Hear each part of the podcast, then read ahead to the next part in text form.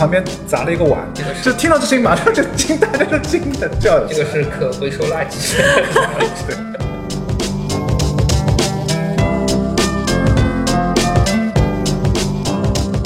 就我突然想到，你们如果拍个抖音，可以先拍一堆碎片，然后就一个那个呃是纱巾挥过去，然后等你再出现的时候，就是一个完整的器物。哎，不能这样子，这样会误导以 为我们是在是在这个工作好像很轻松啊，就是。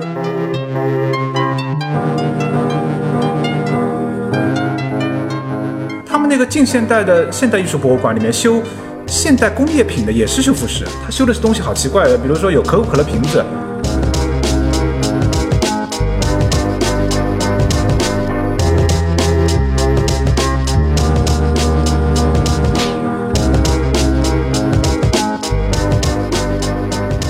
大家好，这里是反向流行，我是董木子。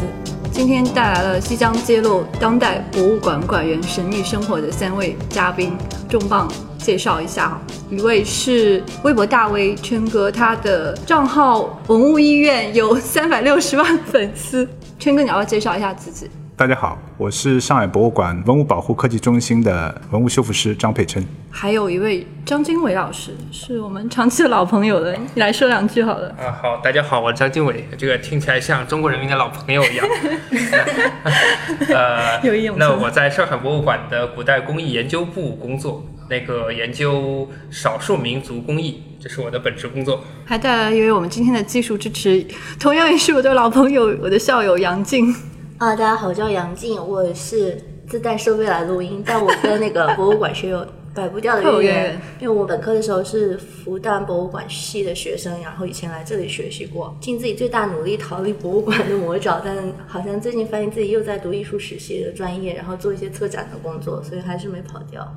好的，今天我们这伙人为什么想聊博物馆呢？是因为在我小学的时候以及中学时代，博物馆还是那种非常严肃高冷，老师带队进去，然后大家乖乖站在那里观看，也不知道是在看什么的一个状态。但是这几年发现，博物馆都开始走网红路线了，故宫的文创，然后综艺到处都在播，国家宝藏，还有纪录片，像我在故宫修文物这种。反正我是觉得，现在大家对那个文物或者对博物馆的关注有一个转向。今天博物馆也在用很不同的方式来打造自己的形象。我前阵子还看到火箭少女。他们也出来讲解实践文物，就觉得 这 就很难想象唱卡路里的一群，小女孩对，然后他们也变成了就是文物代言人这种，然后所以我们觉得有必要赶紧拉出来这些本来就站在文物背后的这些神秘人，然后听听他们讲讲自己跟文文物的故事，然后以及这些年的观察和经历。反向流行找的是两位上海博物馆最红的馆员，琛哥先跟你聊聊吧，因为我看到你的微博好像嗯七年前就有了，对，我是二零一二年注册的。当时是怎么想到要去展示这个文物修复的工作？哦，其实挺简单的。我原来之前有一个自己的网站，就叫文物医院。然后其实网站的目的主要是通过文物修复的个案以及修复一些理念，只是这样做自己的一个职业介绍一样的，就像电子名片的那种效果。但是后来觉得网站的互动性太差了，就很多人问问题，只那时候只有什么剪贴板啊什么东西，并不是及时回复，而且互动性很差。然后新浪的自媒体开始出来以后，就直接注册了一个，才发觉这个互动性更强，然后传播力度也更大。我比较好奇，一般他们跟你互动都问你什么问题啊？这个问题也有很有趣，从早期的问题到现在会完全不一样。就是我一开始在开始的大概有三四年之中，我一直发非纯文物相关的内容，其实相对来说是比较单一枯燥的。然后呢，问的人呢，无非就是开始会发来自己的照片，说：“哎，这是什么东西？你帮我看一看。”多少钱？对对对，这样把类似的，哎，这个值钱吗？或者是这是这是老家嗯等等的，每天都会有这种人回来问呢，这是什么照片上什么东西啊？但是这东西呢，往往都比较差，都是一些赝品，大概百分之九十是赝品，然后还有一些是现代的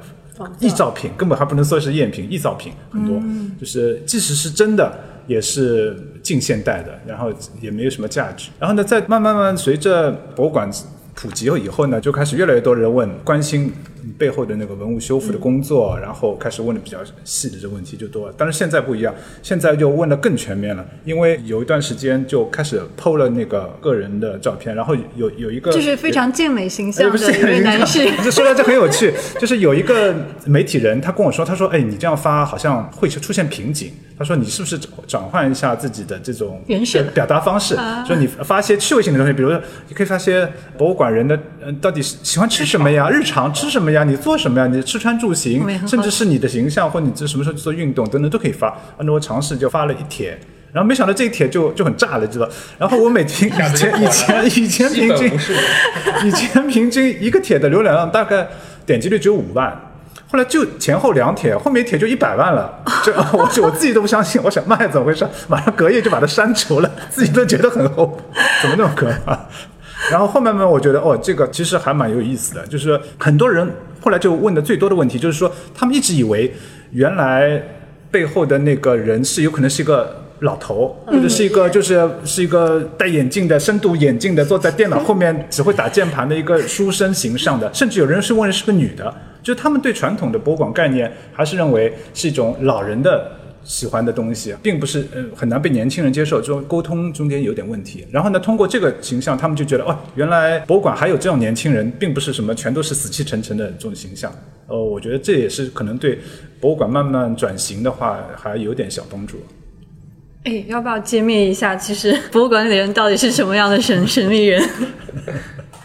博物馆里面，我们因为每年都在招聘啊，招聘进来的肯定都是大学应届毕业生，那肯定是二十出头、三十岁以下的为多，然后年纪大的慢慢的他们也退休。那我刚进来的时候也是二十那个七八岁，这个研究生毕业就进博物馆，然后现在蹉跎了十年，那现在要要快奔四也快奔到了，资深对，那至少博物馆里面也是每年都有这种新鲜血液流进来，那么大家做什么东西都有。我一开始到博物馆工作的时候，我以为博物馆好像只要招聘这个博物馆学的，我觉得这个很对口。招聘杨静，对这个，呃后来我发现博物馆里面其实大家那个具体的招聘的这个方向要的人还都是非常的专。比如说我们工艺部里面就做那种纺织的这些研究，他可能就专门去东华大学，就是纺织大学，以前的纺织大学，他招聘一个研究纺织史的。我们要搞玉器的，那他是专门去地质大学招聘一个学这种矿石宝石学的。那么可能他们要搞这种家具修复的，去林业大学找一个能鉴别出各种各样的树木纹理的这么一个。那我后来那个我正好看到说他在招聘一个要搞少数民族工艺的这么一个人。那我想我正好是学的是人类学和博物馆，呃不对，人类学与民族学。嗯，我想这个很很适合我。然后到博物馆里发现，哎，大家好像都是各业嗯，各行各业都有，原来学各种各样专业的，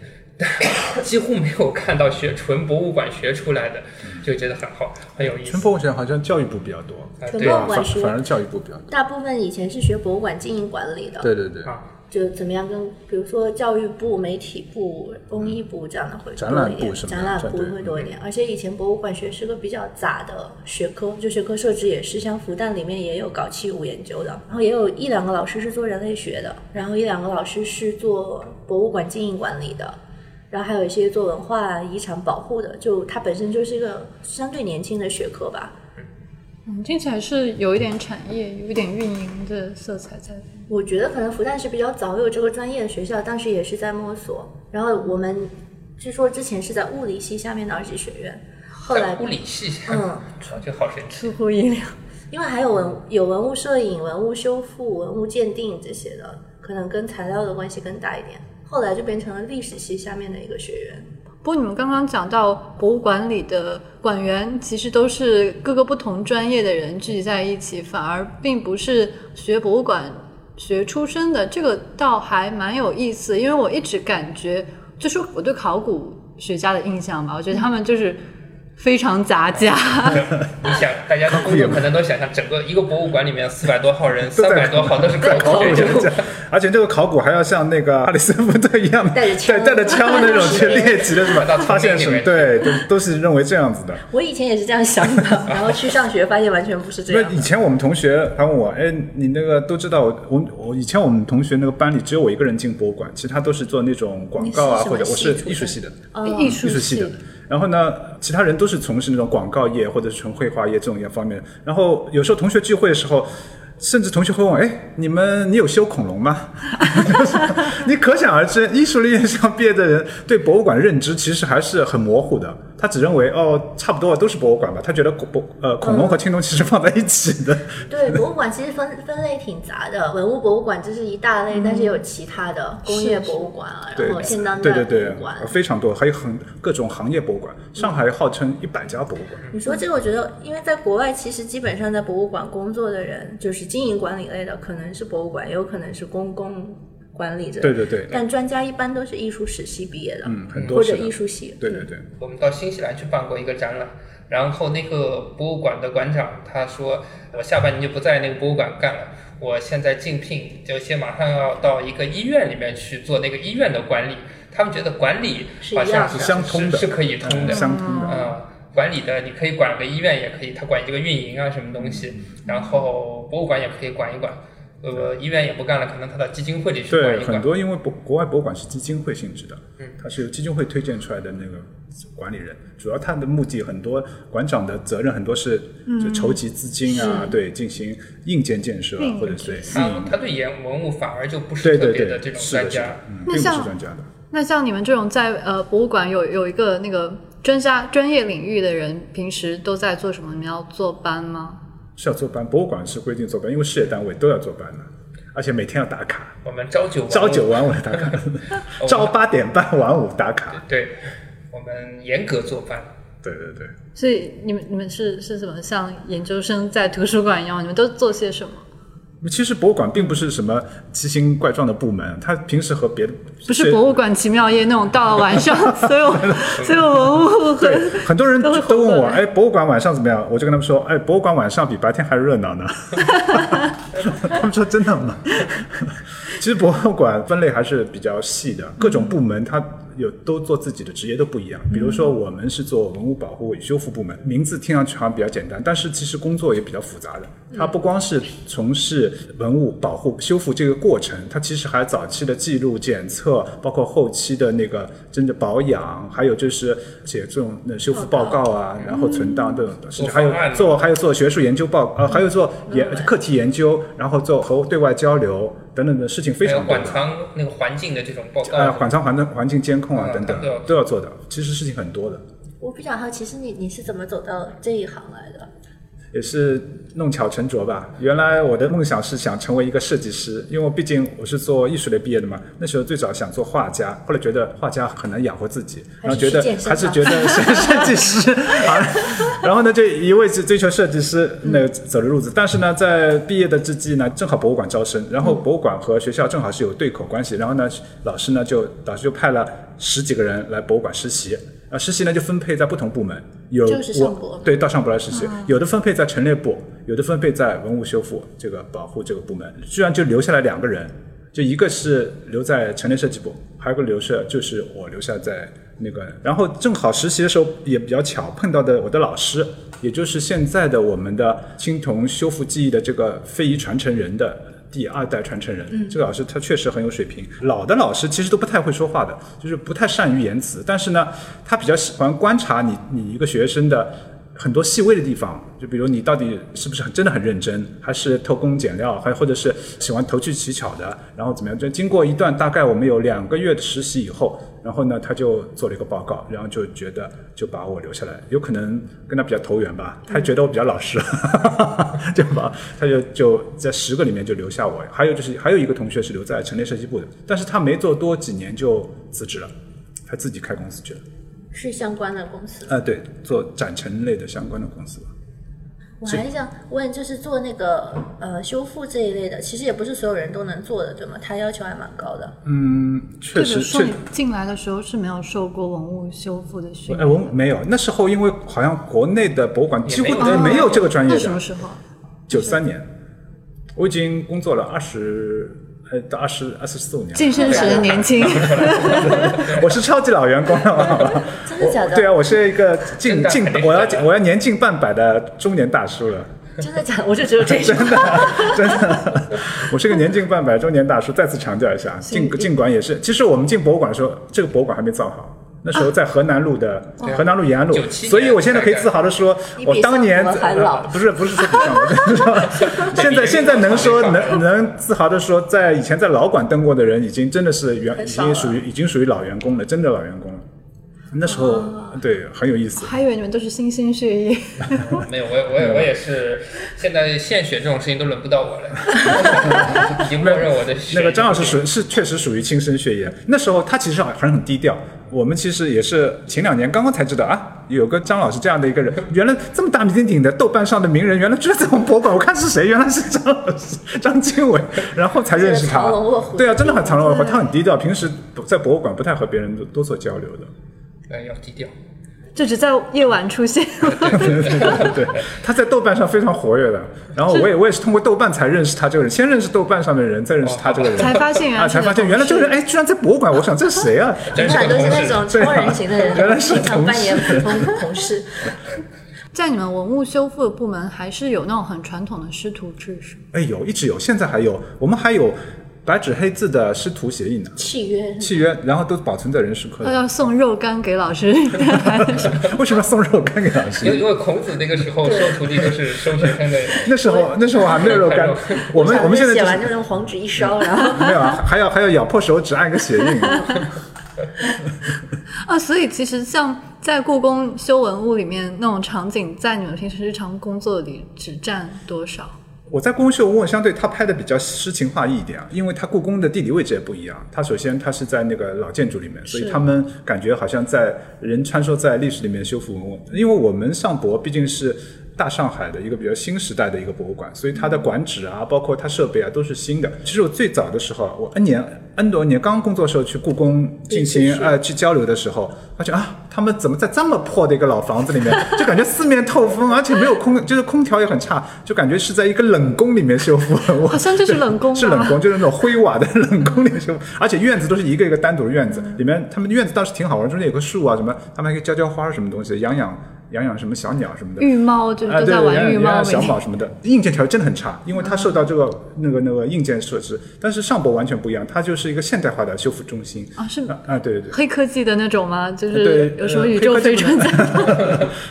黑科技不能说吧，就是起码是也是我们国内比较领先的一种文物修复的，不管软硬件都集中在上博。是怎样的一个空间？我们今天就很遗憾没有没有对对机会去对对下次有机实会可以地参观，可以其实其实描述一下我我可以给你说一个，我们那个我太太他们那边，啊？呃对，对，也是在博物馆对对对，建伟老师他在太太他在在我今天早上还碰到他太太呢。啊，对，然后他们那边呃要用各种各样的仪器，什么呃那个做那个热释光啊，做那个什么电 X 电镜啊那种那种东西，他招收的研究人员都是什么以前什么核物理方向，对，很厉害。啊，我们也是还是一个牛津大学的是吧？呃对啊，牛津的核物理的，对来你想想，就是专门来修文物，需要一个搞核物理的来修，对啊，热释光测试的，它是鉴定瓷器年代的。这个算不算高科技？算的算的。其实就我觉得考古博物馆都有，它是特别多学科，而且很技术的。大家以前想一想，好像修文物好像拿个胶水，拿一个小小小刀就可以修的，其实呃比这个要复杂很多。你说这个让我想想，我本科的时候经常会想的一个问题，就是以前想，如果机器能这么先进，现在机器已经这么先进，那呃，比如说核物理可以用来测瓷器的年代，然后碳十四可以测纸的年代，那有机物，有机物，它机物有这里含碳的，一定要含碳的。就山水画班的时候学科是，那还需要老师傅吗？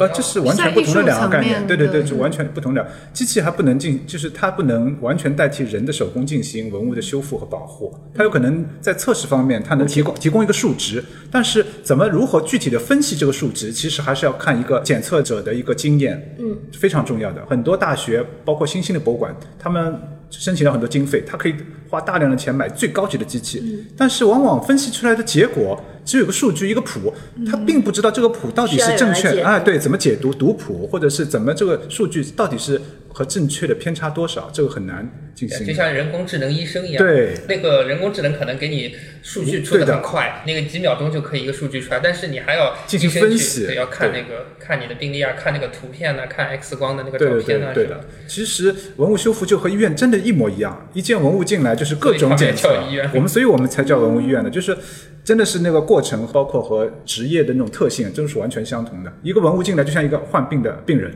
进来后首先要进行检测，各种就是要做一个方案。做一个方案，就文物修复方案前做，然后要各种检测，比如 X 叫 XCT 扫描啊，然后做成分分析啊，然后热释光啊等等等等一系列都做过一遍以后，综合的报告，然后再由修复师和包括检测人员进行综合分析讨论，制定一个最准确、最安全的修复方案。我们修复师其实是最后一道外科手术医生才进行下刀开始手术，最终治愈好了以后，治愈好并不是等于结束了，很多还有后期的保养。现在即使放在展厅里的文物，其实我们也过一段时间还要来回访一下，真的和医院是一模一样的。对，医院有回访，手术术后以后要术后回访，对回访。啊，那手术失败的那种情况，不能有失败，不能有。对我们做文物和做人，呃，不是，当然不是做做人的整失败。容，你失败了可以去修复。啊，对，不文物不允许，就是做文物的方案，就是一定要在就是非常严谨的基础上进行操作，不能有侥幸的心理，或者是，所以博物馆很少用，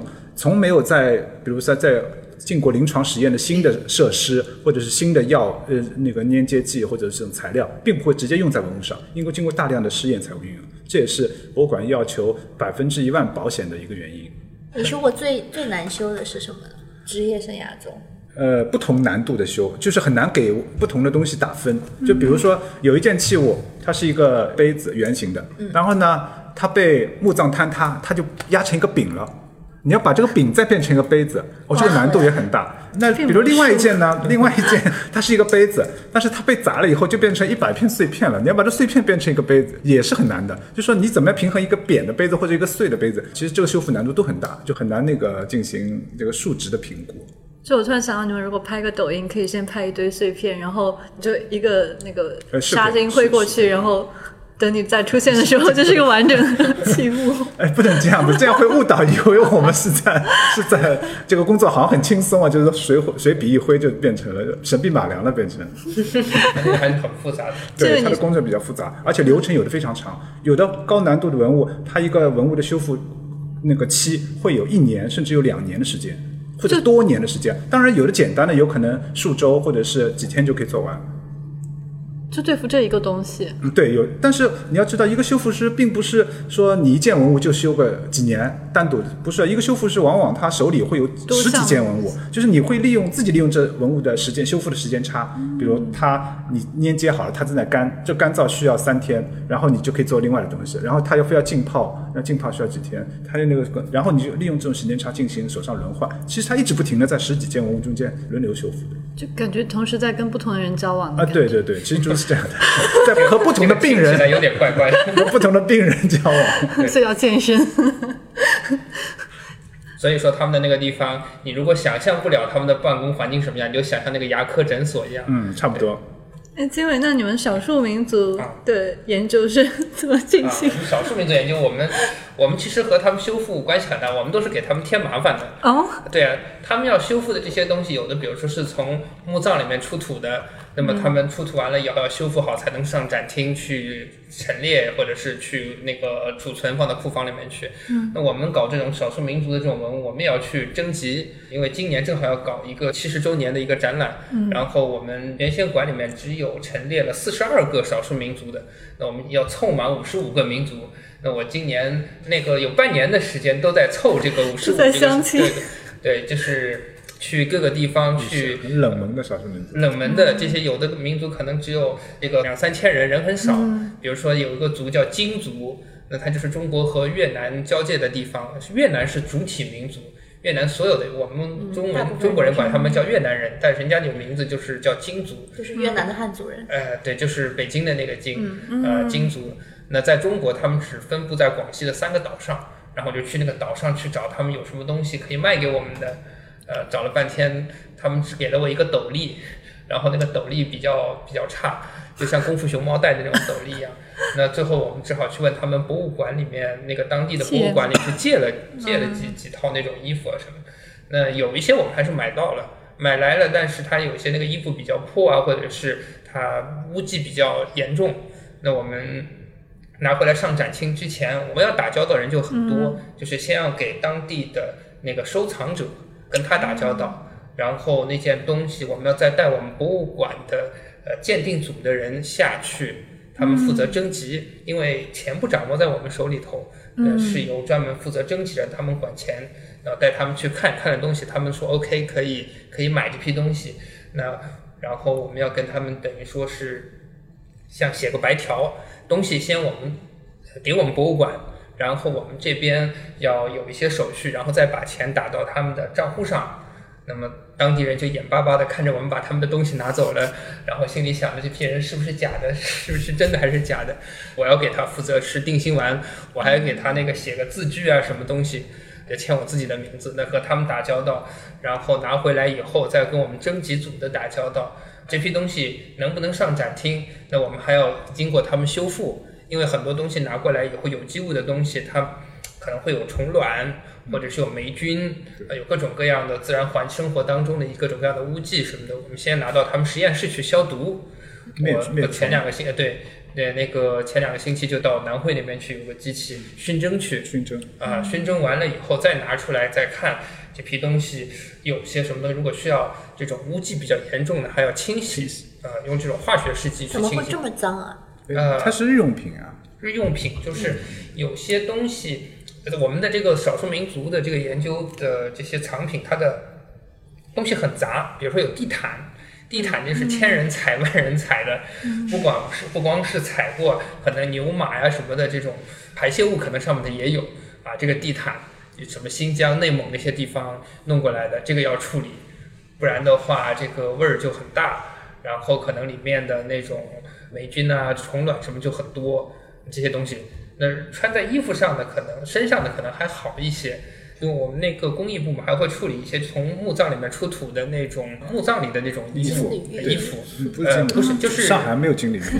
就是棉织物、麻织物，丝丝麻棉毛呃，对对对，天然植物。那种也是我们工艺部要做的，但不归在少数民族。少数民族唯一好处的就是我基本上还是跟活人使用的那些东西打交道的。但我们部门还有别的同事做纺织类的，他可能还要和这些墓葬出土呃墓葬出土的那些东西，这个就和大家看的那种什么盗墓小说有关。这个衣服上它肯定还沾着那个尸体上的尸液啊、尸水啊，DNA 呃，对，但时间久了以后，那些东西已经变成无机盐了。对，没有 DNA，嗯，它那些东西就是血液，它也最后是变成一种盐类。对，但那个东西呢，在布料上，它可能就是我们说它是一种污迹嘛，那要把它清洗掉。啊，对，用化学试剂去洗，然后不也不能用这种清水去洗。他们当然有各种各样的方式，他们还要开搞研发什么，针对不同的材质、不同的污迹，他们有不同的要配各种药水去清洗它。弄完这个东西以后，有的可能还要再修复。漆器什么东西就找他们修复。如果是这种纺织品要修复的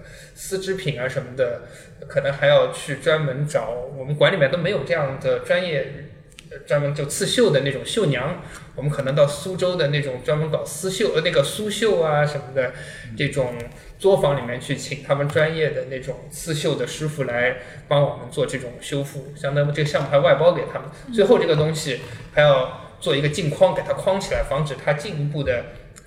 有破损啊怎么样，然后我们最后才能拿到展厅里面去上架。就是说，我们做的那个事情就等于说做一个流程监控，在企业里面我们要监控整个流程，从产地它在某一个民族的这种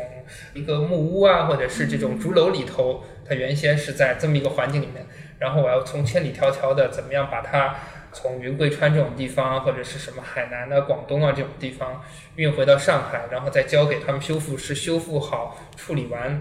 然后我再给它上展厅。那你们做这样一个展览，大概要多长时间？整个准备过程？可长可短。呃，对对对，我们这个展览，只不过我们书记说要有展览，然后就就有了展览；要有光就有了光。我们就那个快马加鞭的努力把这个展览给它弄出来。当然，如果是我们从头到尾要策划这个展览，可能时间呃两三年时间都有。听上去感觉工程量很大。嗯，它不同的展览，它的策策策展难度不一样。对我们现在这个展览，因为我们展厅里面已经有四十二个民族的东西了，然后现在我们是有一个补完计划，再补十三个，十三个里头呢，有一部分是我们就短短的半年里头要去把它收集来的，还有一部分实在收集不到的，我们就去当地的那个博物馆问别人借，问别人借东西就是另外一套流程了。你要到别人博物馆里面去看相相对好一点，啊、好一点，就是因为他们已经相当于做前期整理过了。对对对，他们至少那个东西已经干净的那个东西再借给你们，呃，而且还有我们那个展览部的同事，他会负责去把这个东西借，还有签协议啊什么东西，其实跟碎了，对啊，是很琐碎的一些事情。那么，比如有的地方我们去比较离上海比较近的杭州啊、什么苏州、常州这种地方，我们还要自己去跟着那个运输车去，到了当地博物馆，他们拿出来，我们押运押回来。那么这是一种，其实这种头很大，点交，点点点交，点给他们。但是有些博物馆，比如这次我们借的，比如说新疆啊，还有广西的那个博物馆，我们问他们借，他们就很开心，就是他们不需要我们去押文物押回来，他们自己送过来。他们这个当地博物馆他就觉得说，如果说我们去取，就等于说没他们什么事儿，我们就等于是辛苦一下。但是他们送过来，他们想出差是吗？，对，出差就可以有出差补助，还可以玩一会儿。还可以到上海来溜达一圈儿。其实我刚刚在听的时候 就想，你们是不是有很多免费旅游的机会？工作需要，没有没有，这这这他比较多，他那个因为他是涉及少数民族的嘛，但是这也是在中国境内啊，对对，少数民族还没有到国外去。但上国也有，就是把馆藏借到国外去展，对吧？有有非常多，每年每年都会有对的，对，因为它是合作项目嘛，有的是互换式的，比如有一部大英博物馆分要大英馆过来。接过来，然后我们呢我们过去，很多的，比如俄俄罗斯的那博物馆过来，然后我们过去，就是交换展嘛。对，那种青铜、书画、陶瓷，他们出国的机会比较多，嗯我们出国的机会比较少。嗯，因为这是上博的一个强项类的东西比较多。强项肯定是多露露脸嘛。嗯，对的。我们也没有经常那个出差啊什么，这也是为了工作的这个。可能出去也没时间玩，觉得挺忙的。对，其实出差并不是你们想象的那么有趣啊，就觉得好像啊，你们都是去景点的什么？其实不是的，碰只是碰巧了，我们要去出差的地方正好是博物馆，因为博物馆往往就是他们的景点有些景点，但是其实。大部分时间还是在库房，有时甚至在库房里点交文物，或者是在做一些日常的，或者是和运输啊、安排这种工作，甚至看展厅的时间都是掐着时间去看的，不见得是真的缝插针哎，对，并不是说真的是让你好像在那边可以呃安心的游玩，和游览的性质不一样，所以我们才会挤出一些自己的时间，宁可自己花钱，用自己时间去当地好好的看一下博物馆，而不是说出差这种很匆忙的一扫而过。作为修复师，你喜欢看什么样的博物馆？什么博什么类型博物馆我都喜欢看，比如刚从生物类的、和艺术类的，包括近现代的，或者是甚至现以前画廊，我都喜欢看的。因为我本来是艺术系毕业的，所以我对这种艺术类东西都很感兴趣。而且呢，因为我往往国外的它很多修复的理念或者是展陈理念会特别新。比如，因为我们也和有时候和同行进行交流过，他们甚至修复师并不是我们传统的什么哦修修古董的才叫修复师，他们那个近现代的现代艺术博物馆里面修现代工业品的也是修复师，他修的是东西好奇怪的，比如说有可口可乐瓶子，那也是修复的，他修的诺基亚手机、摩托罗拉的电话什么什么的那个，甚至是我们那种感觉很不值钱的那种热塑的凳子，嗯，因为这个东西是代表着工业发展的一个特别的标志性的一个划时代的产品，然后他们觉得这也是作为一个工业产品里面的一个标志性文物，他们要，但是这个东西放时间长，它本来是快消品嘛，对吧？它更容易坏，不像那个什么青铜陶瓷放了不会坏了，它这个放放放颜色就变掉了，他们要他们反而要要进行这种东西的保护，怎么样让这凳子不变色不变色？怎么让这气球还保持这样的弹性？怎么样让手套感觉还是感觉和原来质感一样？哦，这个修复很有意思，他们给我讲了一大堆。交流的时候，他们发现这种东西很有很好玩。有些索尼的老的那种电线，我们缠的久了，不是胶，都是都是粘在一起的嘛？他就是把这怎么粘在一起拆开，然后恢复到原来光滑的样子。做这种事情，有人觉得有一些匪夷所思，是吧？对我们做古董修复的来说有点匪夷所思，但是对他们国外来说，其实我们有可能中国还没有发展到这一步，我觉得会的，也会发展到出现的一种那个工业产品或者博物馆之类的现代艺术博物馆，它会也会出现这种文物保护。还有一种现代文物更有意思，它是一种现代艺术品。你知道现代艺术品它的材料非常复杂，有的甚至是用垃圾做的，它就有的什么垃圾，有的是从什么回收材料，然后做成一个巨大的，还是非常有名的，就是巨大的这种，然后他们保护起来非常对，他们有的是什么弄的什么木头啊，什么东西，就是原圆筒纸的哎纸芯啊原生木木头什么做的，然后那些保文保的那些人非常头疼，他们说看到这个东西就头晕了，他们的木头都没有经过处理的，有可能会生虫啊什么，还有就是本来那个作品就是由垃圾来做的，然后那个垃圾里面都是那种 他们他们可怕的那种元素在里面，他们说保护对他们来说每天都看着都非常头疼，真的很有意思，和他们交流这个。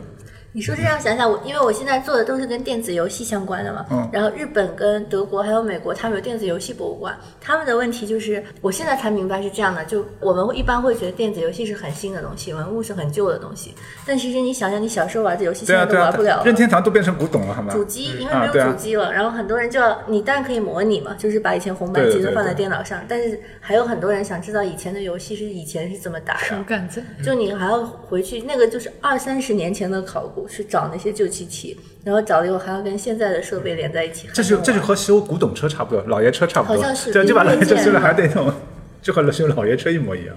啊，这好好玩！因为那个大家讲文物修复师的时候，其实都是讲他修的那个东西是有稀缺性的，然后那个时时间上是跟今天距离很远的。但是好像，呃，今天好像也越来越时间对对对，越来越加速，对啊，这个变得很接近。所以我们的速度，我们现在那个发社会发展节奏越来越快，可能而且淘汰的东西也越来越多。嗯很多有可能你现在觉得的时髦产品，嗯，五年以后就变成古董了，真的很有可能。你你摩托罗拉对啊，你想你难以想象摩托罗拉居然变成古董，陈列在博物馆里面，是吧？嗯而且还要派古董修文物修复师去 修复它，真的是一种这种以后我相信国内也会出现这样的，会越来越快。昨天的东西对，有可能就是这样。这怀旧变得非常容易。对啊。哎，我突然想起来，之前在网上看到那个说博物馆有网友发现博物馆展出了两个啤酒盖，然后那个 哪个博物馆？在那个嘉定，嗯嘉定博物馆，它展成的是其实上博上海博物馆考古部出呃发掘的一个，其实是两个啤酒盖不是啤酒，他发掘的是两个银制的香盒。哦，银香盒，因为那时候香盒的那个形状做的真的和啤酒盖还有点像的，真的很挺像的什么。朝代的？是明代的，明代的啤酒。但是呢，那个很由于那个正这次也挺巧的，只是去看展览的时候。觉得哎，我我我我看到了这个啤酒，我我的第一反应也是觉得哎，挺像啤酒盖的，出于好奇就拍了一张，然后就发了一条微博，没想到这个居然引起了那么多人的共鸣，我也自己也很难想，我只是偶尔就随便发了一条无厘头的。那个微博，没想到这个居然这么多人，有的人甚至还为了这啤酒盖特地跑去嘉定去看这个两个啤酒盖，然后搞得他们这些展陈人员都 都不知不知 不知哎不知所以然了，他们就觉得哎怎么他们觉得怎么回事？那么多人都来跑来看这两个东西，这两个本来是不没有什么名气的小小展品，然后这事情越搞越大，中央台居然也播放了。到中央台转播了以后，然后很多人打电话打到我们博物馆来问考古部，然后说这两个真的不是啤酒盖吗？真的不是 不是因为你们考古的人留在里面的啤酒盖吗？然后考古部也被问的就是问的一头雾水，然后还打电话查，然后考古部那个就是陈陈呃考古主任陈杰还来打电话给我，他说你应该自己再再发条微博澄清一下，这不是啤酒瓶盖子，是香盒。对，这特别好玩，就是总是能够有一些时刻让你感觉到那个穿越感，就要么是啊对对其实其实文物里面有很多这样类似的东西，只是因为一般在主流博物馆媒体的导向下，往往这种去点会被忽略掉的。他们往往博物馆一边都宣传正面的、呃高大上的、比较主流的那种、那个话术没有哎对更新对对对对，这然后呢，他们往往会忽略掉一些。从从那个观众眼里看到的去点，就是博物馆往往不不太重视这种。其实有时候观众的去点才是大众的去点，就比较比较他们比较特殊，很也而且很有意思。就反过来想，他们这个之所以感兴趣，也是蛮有意思的。嗯你们还炒红过什么东西哦，？好多呢，就哦哦，还有一个炒红一个东西很有趣。我有个朋友，他是那个中国美院的，他是专门画古典山水的，是艺术系毕业的。然后呢，他以前画传统山水，然后呢，他有一次呢就画在一个小杯子上画了一个佩奇。他在哦我不知道你们知道吗？就是小猪佩奇然后他在一个画在杯子上画了一个传统的山水上面画了一个小猪佩奇，哎，我觉得很好玩，小猪佩奇。然后我就拍了一张照片，我就帮他自己取了名字叫小猪佩奇游春图鸡缸杯发出去了，然后然后就一下子之后就爆火了，人家说啊这是这个什么东西，然后而且还艾特他了嘛，这是作者。第二天晚上就打电话给我，他说怎么会是那么多人艾特他就他的粉丝就暴涨，然后然后就成为热款了，这款人家是很多人都在问这个东西哪里有卖，知道吧？淘宝觉得特别好，淘宝上没有的，因为它是原创，知道吧？嗯。但是你要知道这个厉害到什么程度，就是第呃大概过了一星期，哎，突然出现淘宝上开始出现这个东西了，哎哪里出现？我们查，哎我淘景德镇做的景德镇做的。然后呢，但是有趣的是啊，因为我拍的时候只拍了这一面，嗯，它其实是个圆形的杯子，有四个面嘛，对吧？这样旋转的。对我拍的这一面呢，它后面不知道是怎么样的，所以那个杯子仿制的杯子只有这个面，你知道吧？那个后面是没有的。然后就，但是这价钱挺贵的，它呢出来的时候大概要一两千块钱一个吧，一个小杯子手绘，他也说手绘杯子一两千块。然后，但是更有趣的事情就发生，就又过了一个星期，突然开始网上各家淘宝店都开始推这杯子，然后小猪佩奇游春图的这个鸡缸杯啊，然后这价钱开始一路下跌，从从一千五百、三百、两百，就一开始跌跌跌跌下来，然后跌到就后面就变成二十块一个了，知道吧？那那后来那个就又过了一段时间，我们一个同事去景德镇出差，他说，哎，我们带帮你们带了小礼物，然后他就在带着这个景的那个佩奇小杯子是吧？他印在已经印在一个马克杯上面那种小杯子，他说五块钱，然后就送给你们五块钱。哎 流行流了一天，然后这最最有趣的是，这个作者，这个作者那个原创杯子还在他手里呢，他都没有再做第二个，然后一下子就他火了，知道吗？但是这个作者也也蛮有趣的，那个。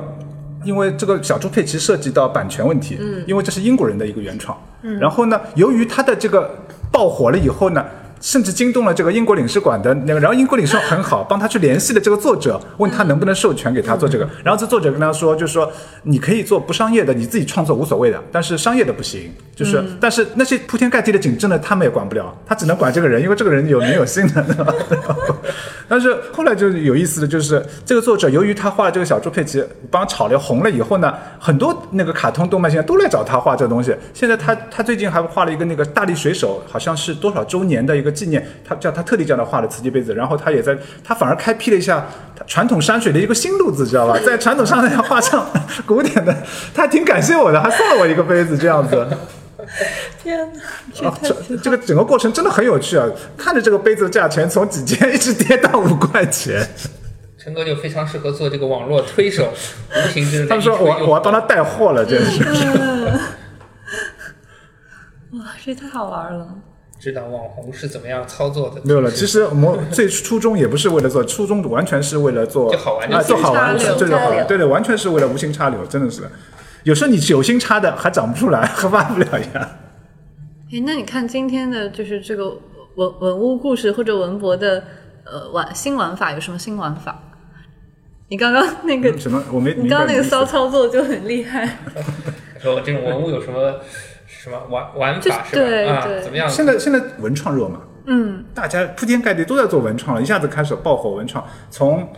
从故宫的那大堆文创开始吧，北京故宫的那个，其实原来中国故文创都比较弱的，那时候台北故宫和日本、就是哎对台北故宫做的最好然后故宫由于受了台北的影响，它开始开发自己的。也，他现在成立的那个文创中心，做自己的研发产品。然后，当然了，他做的产品，因为你知道故一个小小的故宫，它居然有六个天猫店，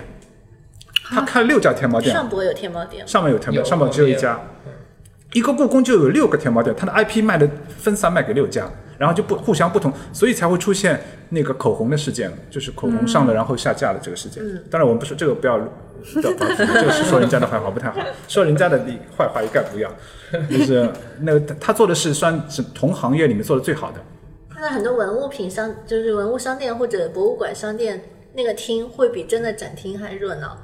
呃商店也也要看的，要看的，就是很多博物馆呢，它自身没有开发，就目前但是哎，对的，没有它。其实我们博物馆开发其实还是有一点瓶颈的，因为我们作为大博物馆来说，它有自己的研发部门，对吧？嗯。啊，甚至可以和外面合作，但是很多小博物馆。它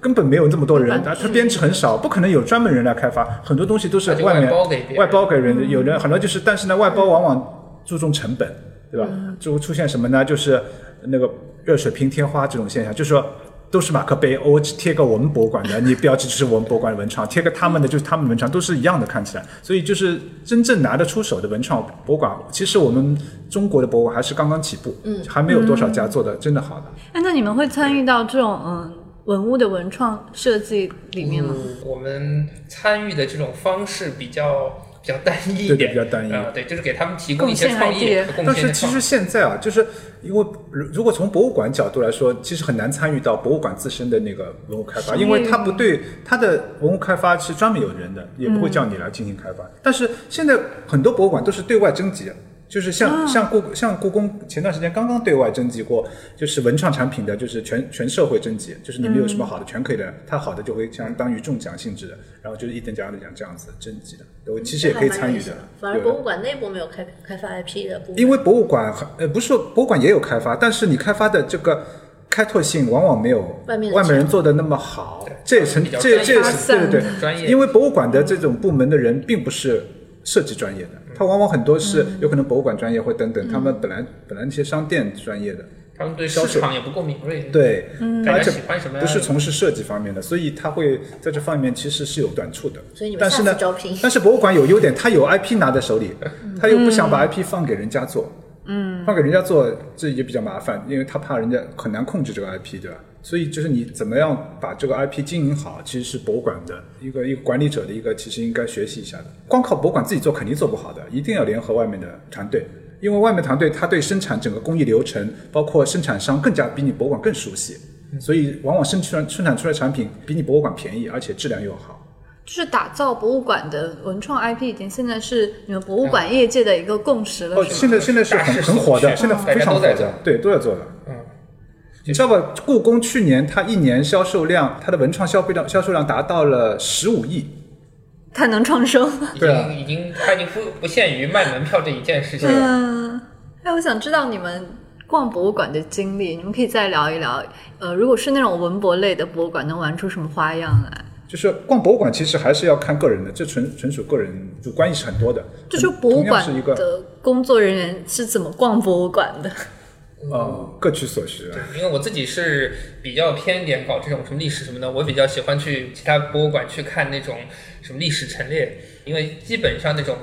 大的博物馆嘛，省博物馆里面它都会有一个，先是呃现在是有的可能自然的和历史是合在一起，嗯，那我比较优先去看它那个历史，比如说浙江省博物馆，它会有一块儿就是先给你讲一讲整个浙江省的这个历史是什么样子啊。你就这是个速成的一个东西嘛，嗯，你到你对浙江也不怎么了解，你懒得也懒得看书，但你看博物馆就看得很快，哎，走一圈基本上你对要整个浙江的这个历史你就了解。你去一个地方，因为你一个个地方一个景点什么走起来也很累，你也没有什么线索，那你就先到博物馆里去看一看，而且博物馆里面它会对当地的这些什么历史名胜也会有一个介绍，我就把这个博物馆。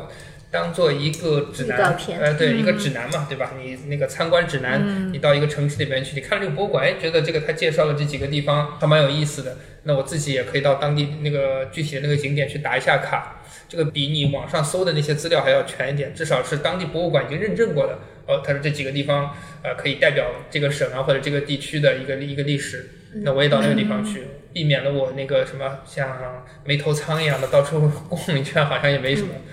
这个比较偷工减料，我比较喜欢这么干。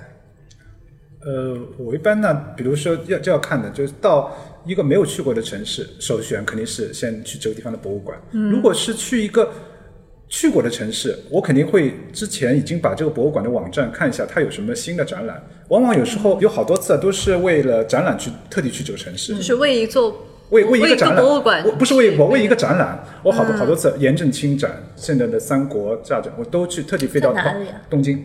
东京国立，对那个其实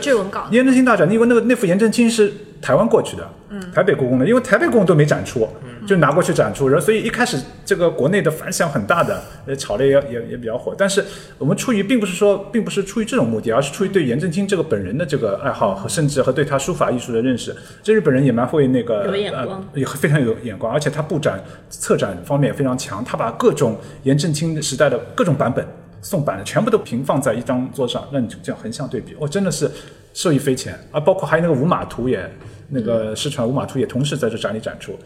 这个展据说它在短短的一个月里面有十万个观众，然后五万个是中国观众，嗯，五万个中国观众，而且他百分之九十是上海和北京特地飞过去看的这个展，很夸张的。啊，所以你们确实是会为了一个展或会为了一个馆的重量级专门去另一个城市。对啊，其实展览多的还是集中在大城市，虽然有一些他们的国国中国那个城城省份很多，但是他们的省份那个办展的这个换展速率比较慢，而且特展也比较少，相对来说都是本地区的。像北京和上海就比较集中的，就是各地的展轮流速率。像国家博物馆一年要有几十个展，对吧？它那个换展速度多快啊！我觉得比较可惜是，比如说陕西省博物馆，他们也是那种人流量很大的馆，但我觉得他们做的不是特别特别好。他有资本，做吃不怕，好吗？这种有有钱人不一样的哈。还有我想到就是，比如说富二代出国去什么土耳其啊、希腊这种地方，它是那种文物多到溢出，我感觉，就你去他们的博物馆，会在后院看他们就把文物扔在那个广场上，没有人管。哎，上嗯，这个中国也很多的，很多山西很多很多的山洞，很多博物馆，你看院子里全都是石刻，什么石刻，什么很多的雕像、大理石像，啊，很多很多。嗯，希腊人还好一点，他就给你在那个地上玻敷一层玻璃，然后让你走过去就可以了。啊，有有有，土耳其人根本就不管，你就扔在他们后院，然后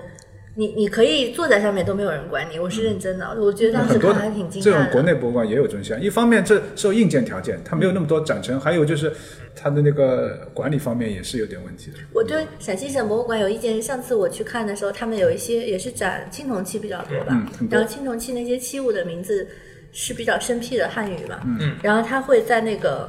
中文就是只写那个名字上去，嗯，然后你如果不认识，你就不认识，你想告诉别人问别人说这是什么，你都说不出这是什么，因为你不知道那个音。嗯。然后下面那个就是一种吃饭的物呃器皿，嗯。英文它会写一个拼音上对啊。去，对，因为拼音也是这样。拼音也就是读出这个字了，是吧？但是英文就是它是分开的两个展前，所以那个英文读者他就只知道了一个音，然后就更什么都不知道，就把两块展台是分开来的。对哦，就是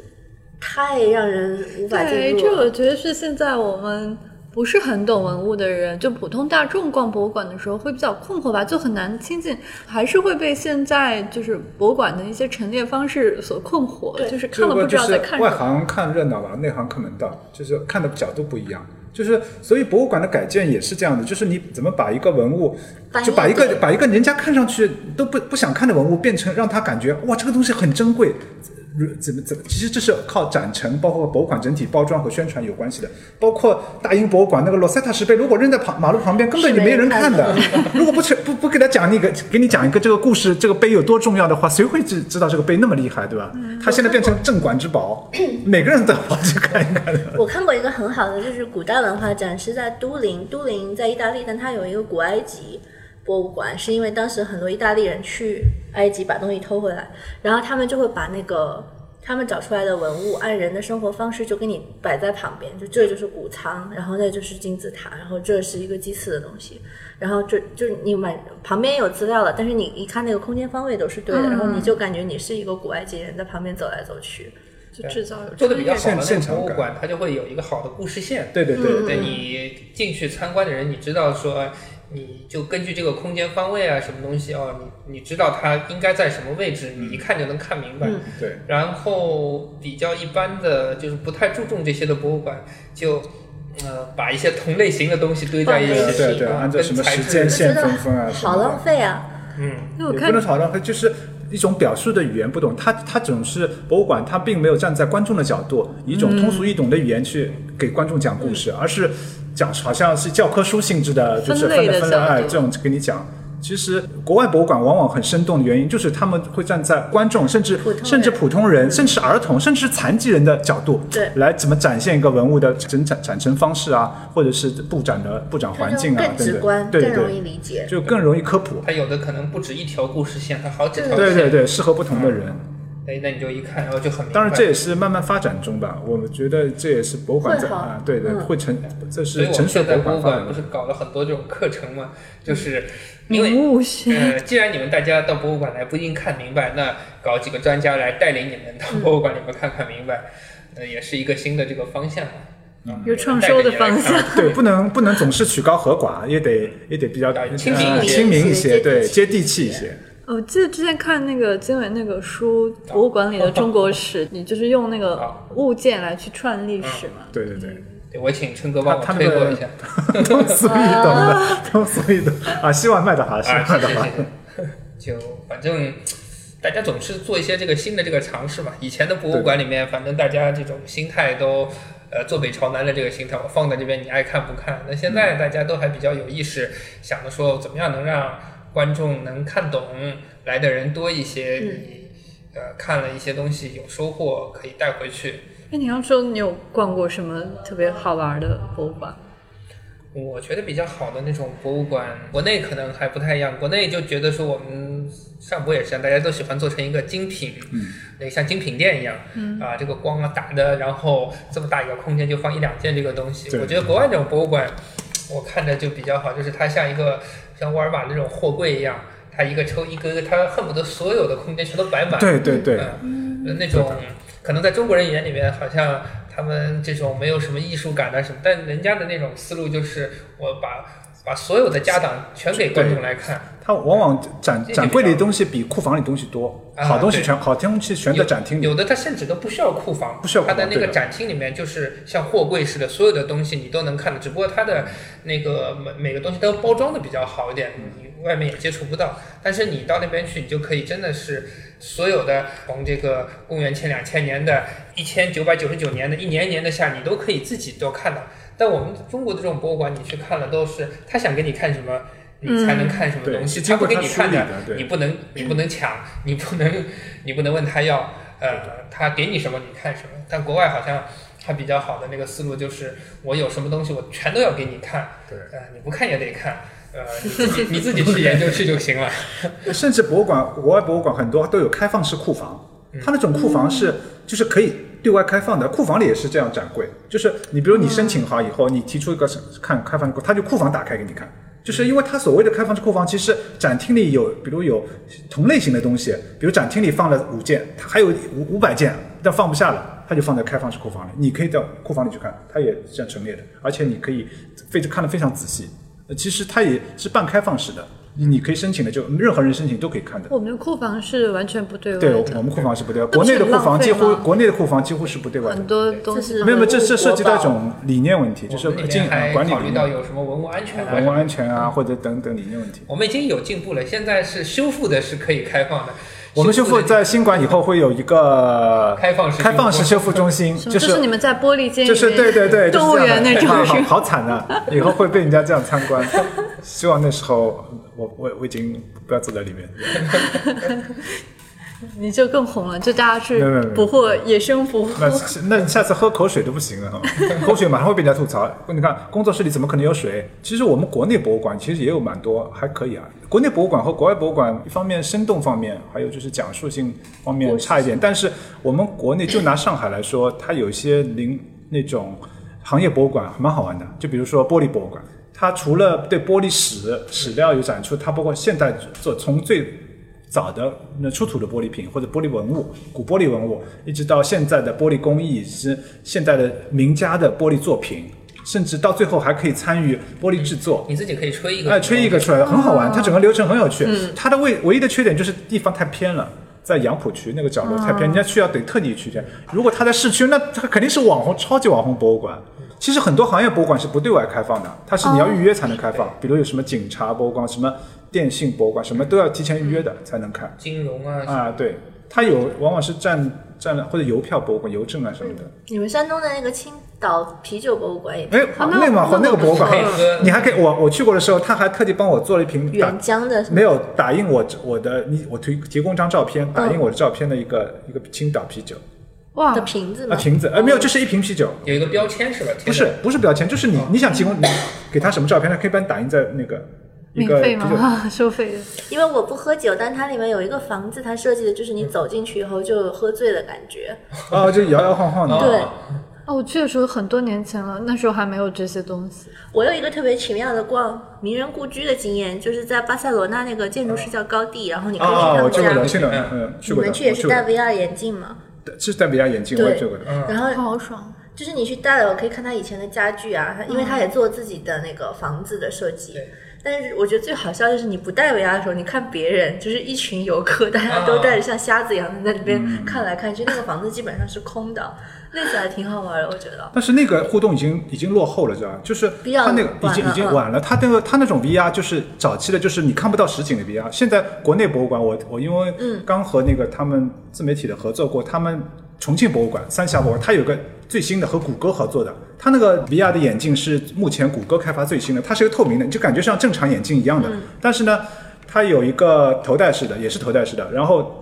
他桌子上铺开一张古地图，就是重庆的老地图，然后他可以把手，然后你可以把手伸出去。当你甚至看到自己的手的时候，你手一晃，它会在手上出现一个亮点，你的手可以操作，可以操作一个模拟的空间亮点，然后你通过钢铁侠对像钢铁侠一样，你可以操作以后，然后这地图就会整整体浮现变立体的，然后你可以用手抓这个地图上任何的房子，把它拉高，然后再通过手势旋转，你可以亲眼就是你可以看到这个虚拟的影像，又可以看到实景。就你的，它是感觉是在你真实的房间里旋转的，你可以把它放很大，看这个细节，然后把它拉回原来的那个场景好好玩，然后你走来走去就可以了。这是重庆博物馆，很有趣的这个。我这么高级了很 很多年没有去了那个。赶快去一次三峡博物。馆哎，我想我最近刚好去重庆，谢谢你告诉我这个信息。重庆三峡博物馆，那个博物馆还是蛮大的。你说这个特别像，就之前那个巴黎圣母院不是大火嘛，然后大家说怎么样去回忆它，就打游戏，因为那个游戏里面，那那条我还发过呢，那还也蛮火的。它是根据一个游那个，因为游戏建模师，他就之前是巴黎圣母院测测算过，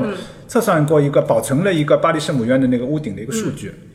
但是那屋顶数据其实现在也没什么太多用，因为它其实重新造了一个嘛，不是中国两个设计师中标了嘛，两个一对夫妻，嗯，他们中标了，他做了一个磁悬浮的屋顶，上面有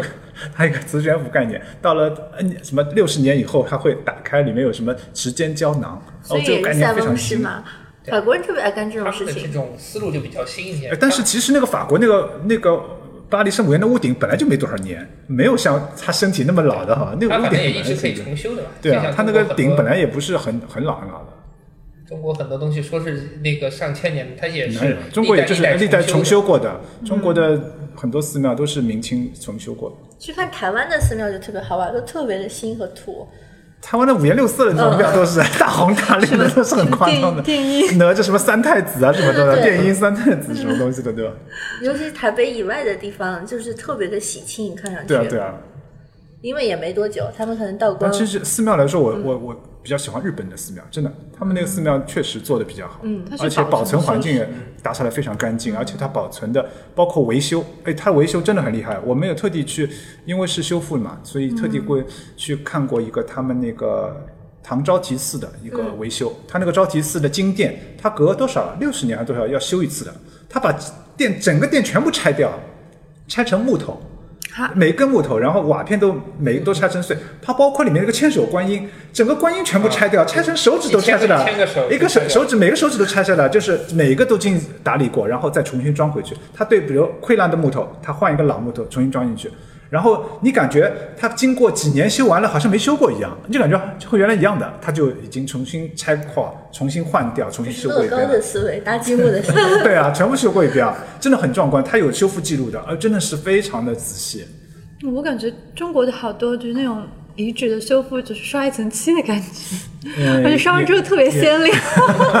感觉是不是假的？呃，不能吐槽一下，不能吐槽。就美国都有国国国情不同，国情不同。他们会说两个大原则是什么？修旧如旧还是修旧如？哎，不是，这个原则已经过时了。哦我们现在我们现在提倡原始原则是对，原则是最小干预性，啊，啊，对，好像是最小干预性。一方面是最小干预性，还有一个呢就是不要做没有根据的臆造，这是肯定的。就是说你在没有像像我们博物馆就一直遵从的这个理念，就是在你一件文物要修复，一定要有科学非常完整的百分之百的科学的依据才能进行修复。呃，很多博物馆器物，你看它两个耳朵都没有了，我们就不修了，就宁可让它都残缺，呃，那个那个保还陈列着。因为修的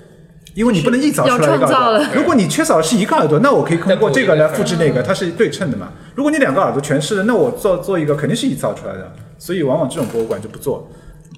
这也是我们博物馆的一直遵从的一个原则，这也是目前国呃世界上也也是这样做的。还很多都是是西方引进的理念。对，还有还有就是可逆性原则，就是你现在修复上去的任何东西，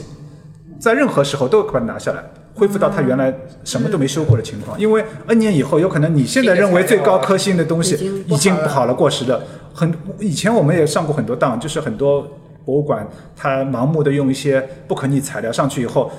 往往你的材料已经坏了，它那个原来东西还没坏，你反而把它的原来那个破坏了，就变成不可逆的二次性损坏。其实这是其实很不应该的。现在我们都提倡，就是一定要用材料，在方法上都要可逆性。你不管不用什么方法，用什么材料，你以后在任何情况下都可以全部取下来，就不留任何痕迹，恢复到它原来最初的破的时候。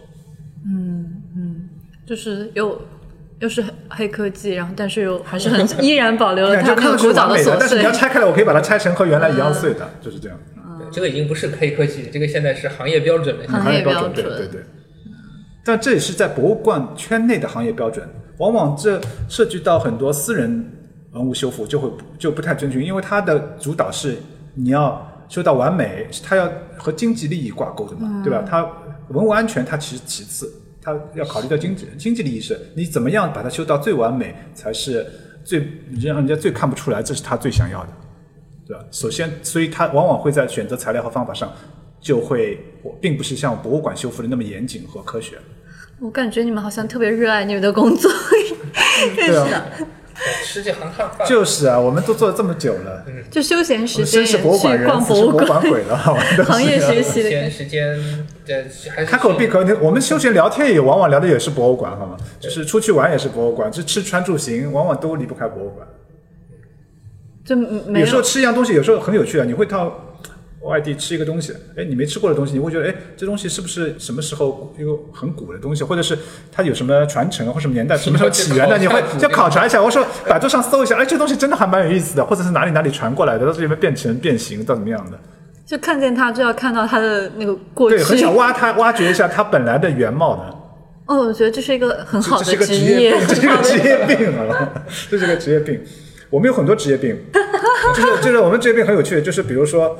我们现在啊，就是比如修复师职业病啊，这有个大家普遍的都是，就是我们现在比如在大家坐在，突然他旁边砸了一个碗。嘛，所有的人都会惊得叫起来了，是吧？都会惊得叫得跳起来，